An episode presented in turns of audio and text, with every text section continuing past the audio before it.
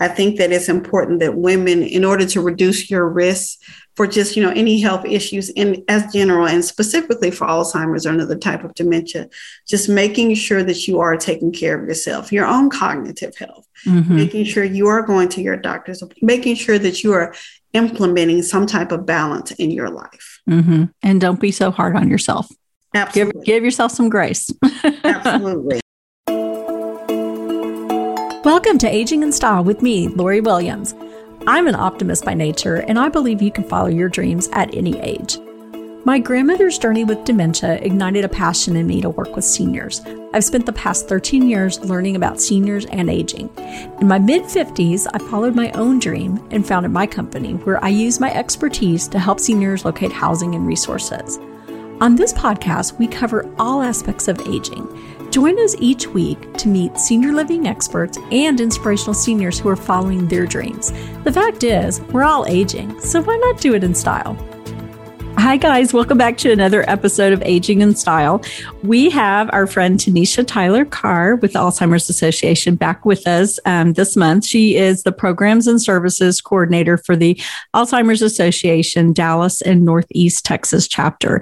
And if you are a regular listener, we've had Tanisha on the show quite frequently since December, talking about all different aspects of Alzheimer's. And we just absolutely love having her on as a guest. So, welcome back, Tanisha. Thank you for having me, Lori. It's great to be back. Well, great.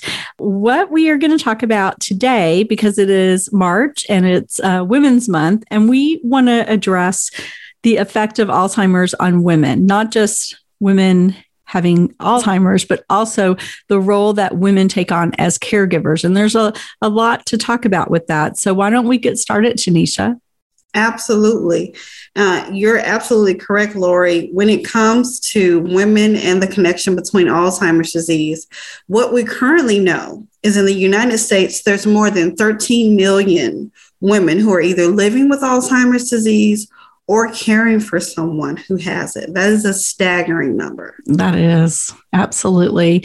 And as we were talking earlier, most of the calls that I receive are from women, and it's either a daughter or it can be a spouse or the daughter in law. So mm-hmm. typically, women are calling and they're in that position of being a caregiver, or they're the ones who just take it upon themselves to let's find out some information and see what we're dealing with here. Absolutely. I would definitely say that as a certified dementia practitioner and working with the Alzheimer's Association as a care consultant, where uh, care consultation is a free service that we offer where uh, we speak with anyone who wants information specifically about our programs and services, but also can have a one on one conversation about what's going on, get some referrals, and really kind of map out some type of care plan.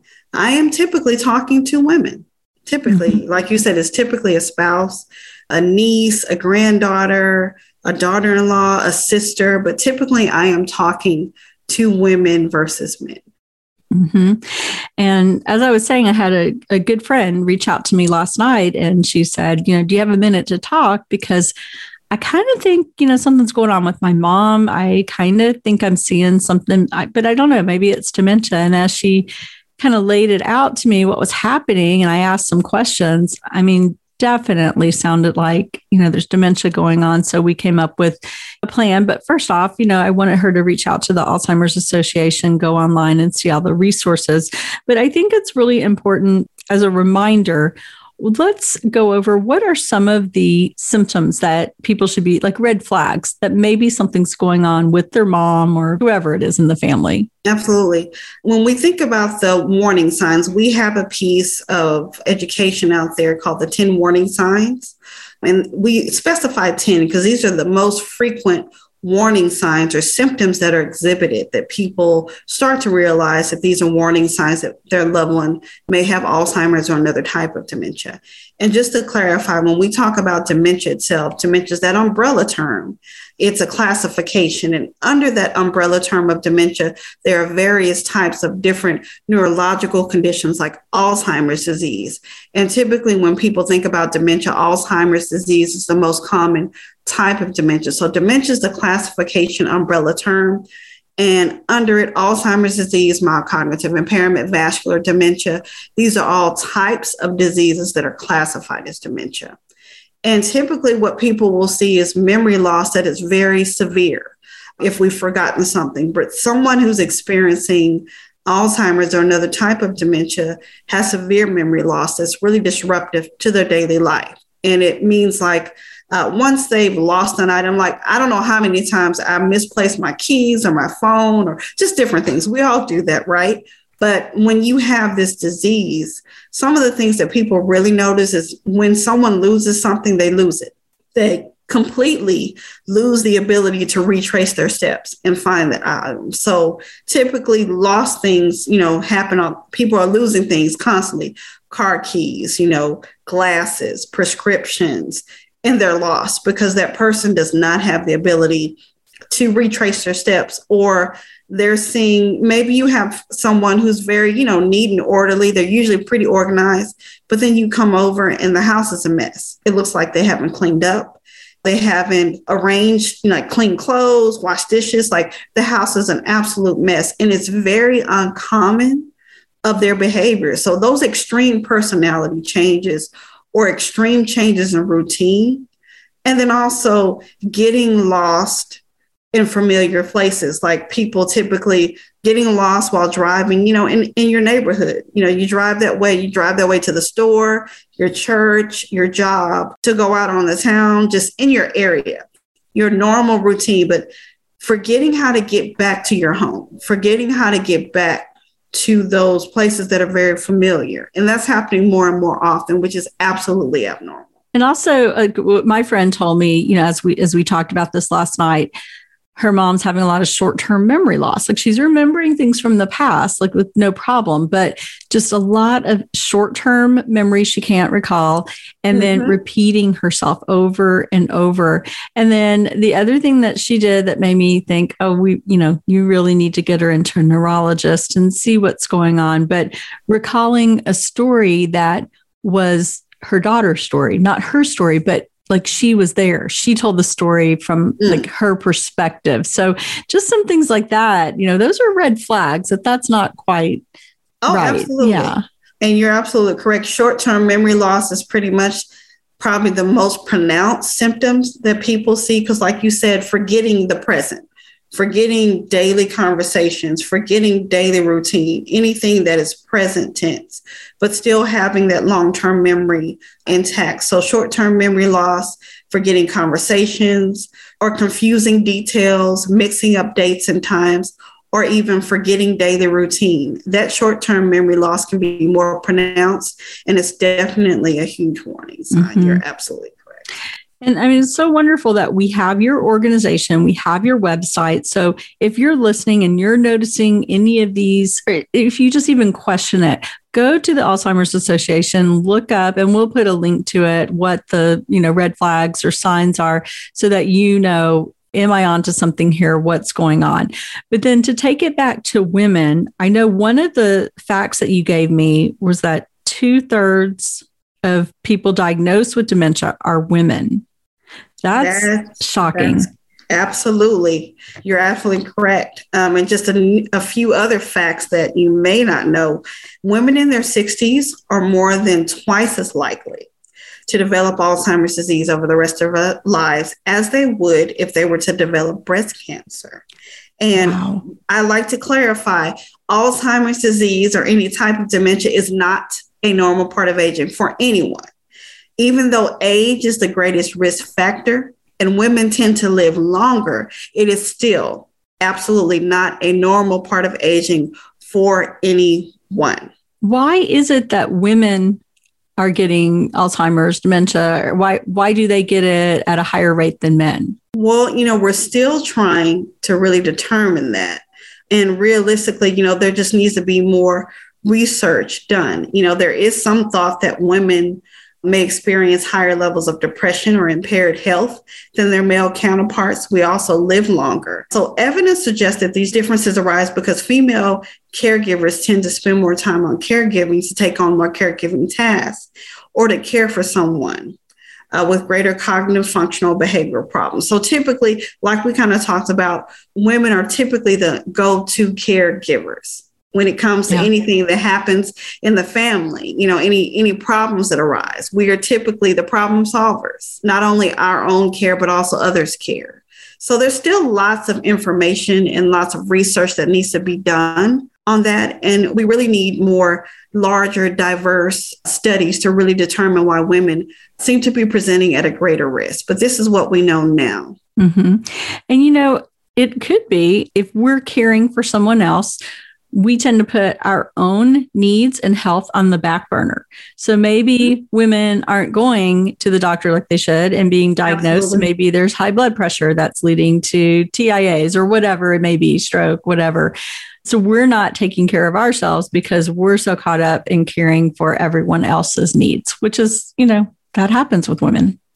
Absolutely. And this is another fact you may not know nearly 19% of women caregivers who are caring for someone with Alzheimer's or another type of dementia, uh, they've had to quit work to either become a caregiver or because their caregiving duties became way too burdensome. Mm-hmm. So, so there's that's, that that's very much in line. Yeah, what you're saying. You know, and I wonder how much is stress too, because there's so many, you know, we've talked about the sandwich generation before, which is the caregiver is caring for children who are still at home and in school. Mm-hmm. And then they're caring for an aging parent who may have dementia. So they're right there in the middle and they may still be working too. So that's a lot of stress on one person to be you know taking care of everyone so i wonder how much stress plays a factor in it i'm sure it does too Oh, absolutely. You know, there are a number of potential biological and social reasons mm-hmm. why women more than men have Alzheimer's and other type of dementia. You know, there's a prevailing view that has been this discrepancy is due to the fact that women may live longer than men on average and older age is a greater risk. But once again, still, this is not a normal part of aging for anyone. Mm-hmm. So researchers are now questioning whether the risk of Alzheimer's could actually be higher for women at any given age due to biological or genetic variations and differences in their life experience. Is there anything, just out of curiosity, like once a woman goes through menopause, do they see anything like with the hormones that maybe is causing dementia or anything like that? You know, that could definitely be a factor. There are some studies uh, that definitely talk about these factors for women, but you know, there's still a lot of work to be done. Mm-hmm. We need more study on that, but you know, those can definitely be a factor. Okay. What are some things women can do to, I guess, you know, if they're the caregiver, what kind of things can they do to kind of take a little bit of that stress off of their plate? Well, I think the first thing is this, you know, women really need to understand, you know, as you are caregiving or maybe taking care or maybe you're not yet a caregiver maybe just as as far as you know just women's health and just reducing your risk in general for alzheimer's or another type of dementia. It's age old. We hear it all the time. And all sounds cliche but making sure you are staying on top of your health.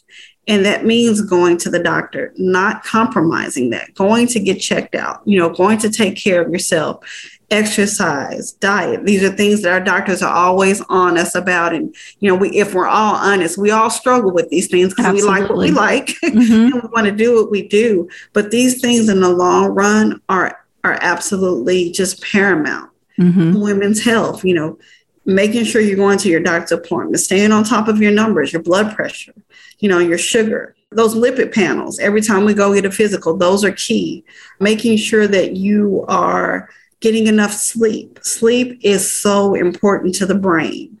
So, just things like that, making sure you're doing those things. And if you are in a caregiver role of some sort, making sure that you are reaching out to organizations like the Alzheimer's Association and you know getting some local referrals there is assistance out there uh, so that you're not just doing this on your own so that's also very important, making sure that you are getting in contact with, you know, talking to your doctor, coming up with a treatment plan with your doctor, getting in touch with the Alzheimer's Association. We have lots of free programs and services, education programs, support groups, as well as information and referral lists for local resources in your area as well. And also utilizing our 24 7 helpline for a care consultation, which is free, ongoing. You can call that number anytime, all the time. There's always someone 24 7 to answer that phone.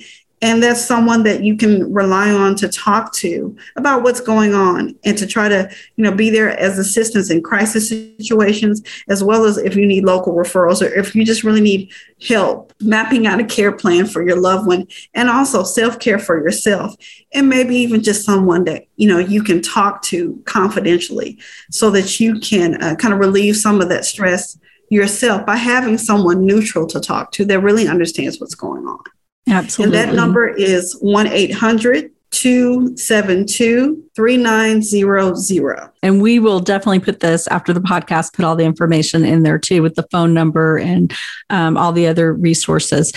The other thing when we mention, and you mentioned about having, you know, care for them. So the call that I get from a lot of people is, I can't, it's great that there's in home care that people will come out and, and you know, be with them, give me a break, or there's memory care, there's different places to go. But if you don't have the financial resources, that's a problem. So, mm-hmm. you know, so I get that question a lot. They're like, oh, that's great, Lori. I can't bring someone in as a caregiver for $24, $25 an hour, or right. I can't afford a memory care for four, 5000 a month. And, and I get that. And I, you know, I feel for them. Some mm-hmm. of the resources that I've run across, I mean, there are through some churches. There are some programs that at least give you four hours one day a week where you mm-hmm. know your loved one may qualify to go and, and give you a break. There are some caregiver support groups. There's there are some i don't know too many you may have resources on these but some home care agencies that will accept medicaid. So what are there do you know of other resources for people who financially they just can't afford some of these other options? No absolutely. You know paying for care is expensive. And I think the more that people get into this process, they understand that more. Sometimes you don't realize how expensive care is and really, uh, you know, policies getting on this list and that list. That can be very confusing and daunting. So uh, by calling our helpline, the Alzheimer's Association has lots of referrals of different individuals who are aging life care managers who are a phenomenal asset who can really walk families through what to apply for you know seeing what they qualify for as far as you know state aid. And mm-hmm. then also looking at like you said different organizations. Uh, there are other referrals that we can provide you know with free legal aid if they're needing some financial and legal counseling at a discounted possibly free price. And then also contacting uh, the Senior Source of Dallas. The Senior Source has a wealth of resources as well. So there's a lot of different referrals that we can provide based on their situation. A lot of referrals like the Area Agency on Aging, uh, things like that, the Department of Aging and Disability Services. There are different agencies that specifically help families in need if paying for care is an issue. Mm-hmm. Do you find in some of these places, I'm not trying to put you on the spot, but this is the question I get from people is that they try calling places and then the wait lists are very long to get into any kind of program. Do you find that across the board that that is? I would say case? that's just across the board. Okay. And it's because the need is so great. Yeah. A mm-hmm. lot of these agencies, you know, are overwhelmed and they're trying to accommodate everybody who is in need. You know, realistically, you know, that's that's easier said than done. Absolutely. There's a huge demand. So I always recommending hitting uh, these agencies up. Find out when their fiscal year is, hitting them up at the beginning of their fiscal year because there's more funding at the mm-hmm. beginning of their fiscal year. When you're trying to hit up these agencies, you know, towards the middle of or the end of the year, a lot of time their funding has been exacerbated. So it's but that's why I say it's always a good idea to call an agency like the Alzheimer's Association because we do have referrals to once again professionals like aging life care specialists who do this all the time and mm-hmm. know how to really walk you through this process and they have a lot of referrals and connections themselves to kind of help make it a little bit easier to navigate this process Okay, good. And that makes it even worse when it's a difficult process to go through, but when financially you just don't you don't have the money to do it, it makes it even so much worse. Now, I get this question a lot and I have seen it before. I know that there is a program. So you're a daughter and you have to quit your job to care for your mom. There is a way to get paid as her caregiver, correct? Yes, there are ways to get paid as the primary care caregiver for your loved one, you would have to go through the Social Security Administration. Okay. go through that process. And there also is something that your loved one may qualify for Social Security disability insurance. So when okay. you go to the Social Security Administration, you can inquire about that as well. Excellent. I always wondered where that was. So, Social Security is where you find that. Okay, mm-hmm. very good to know. And I, I, just think it's so important to give to everyone, especially to women, since that's who we're talking to really today, is that to, just to give them these resources so that they have a place to turn to. And, you know, and as Tanisha said, we need to take care of ourselves, take care of our own health. We did a show uh, a couple of weeks ago on brain fitness, and it's great. It's all about exercise and eating right and doing all these things. And as we're talking right now, I'm thinking, you know, if I am stressed out trying to take care of my mom, take care of my kids, the reality is, am I really going to go exercise? Am I really going to go bake salmon or am I just mm-hmm. going to grab, you know, something from McDonald's and just take five minutes to chill in front of the TV? You know, that's just, that is the reality of it. We know we need to do oh, all yeah. these things, but just being real when you are that stressed and, and have so much mm-hmm. coming at you. I mean, I, I understand. I, I see how that happens. Right. And, and let's think about it, Lori, just in, in our culture as women, we are conditioned from an early age to be, you know, multitaskers. Mm-hmm. We are mm-hmm. conditioned to be nurturers. We are conditioned to be the problem, you know, solvers, the balance, right? We're conditioned yeah. that way. And sometimes we have to remind ourselves that before we can do that for others, we need to do that for ourselves 1st mm-hmm. So it is important for women to understand that their health is primary before stepping into any other roles in their lives because you have to make sure you are taking care of yourself 1st mm-hmm. And that's going to be key, especially if you, uh, you know, unfortunately fall into a caregiver role, or you may be someone who may eventually be diagnosed with Alzheimer's or another type of dementia. You want to do things to reduce your risk totally, of course, by mm-hmm. taking care of yourself. You know, we talked about diet and fitness and things like that, but also understanding your risk getting your screenings, going to the doctor, and doing little things every day to take care of yourself. Absolutely. So, if you're a caregiver out there, you're going to need to try, do your best to take care of yourself because you don't want to be the one being cared for.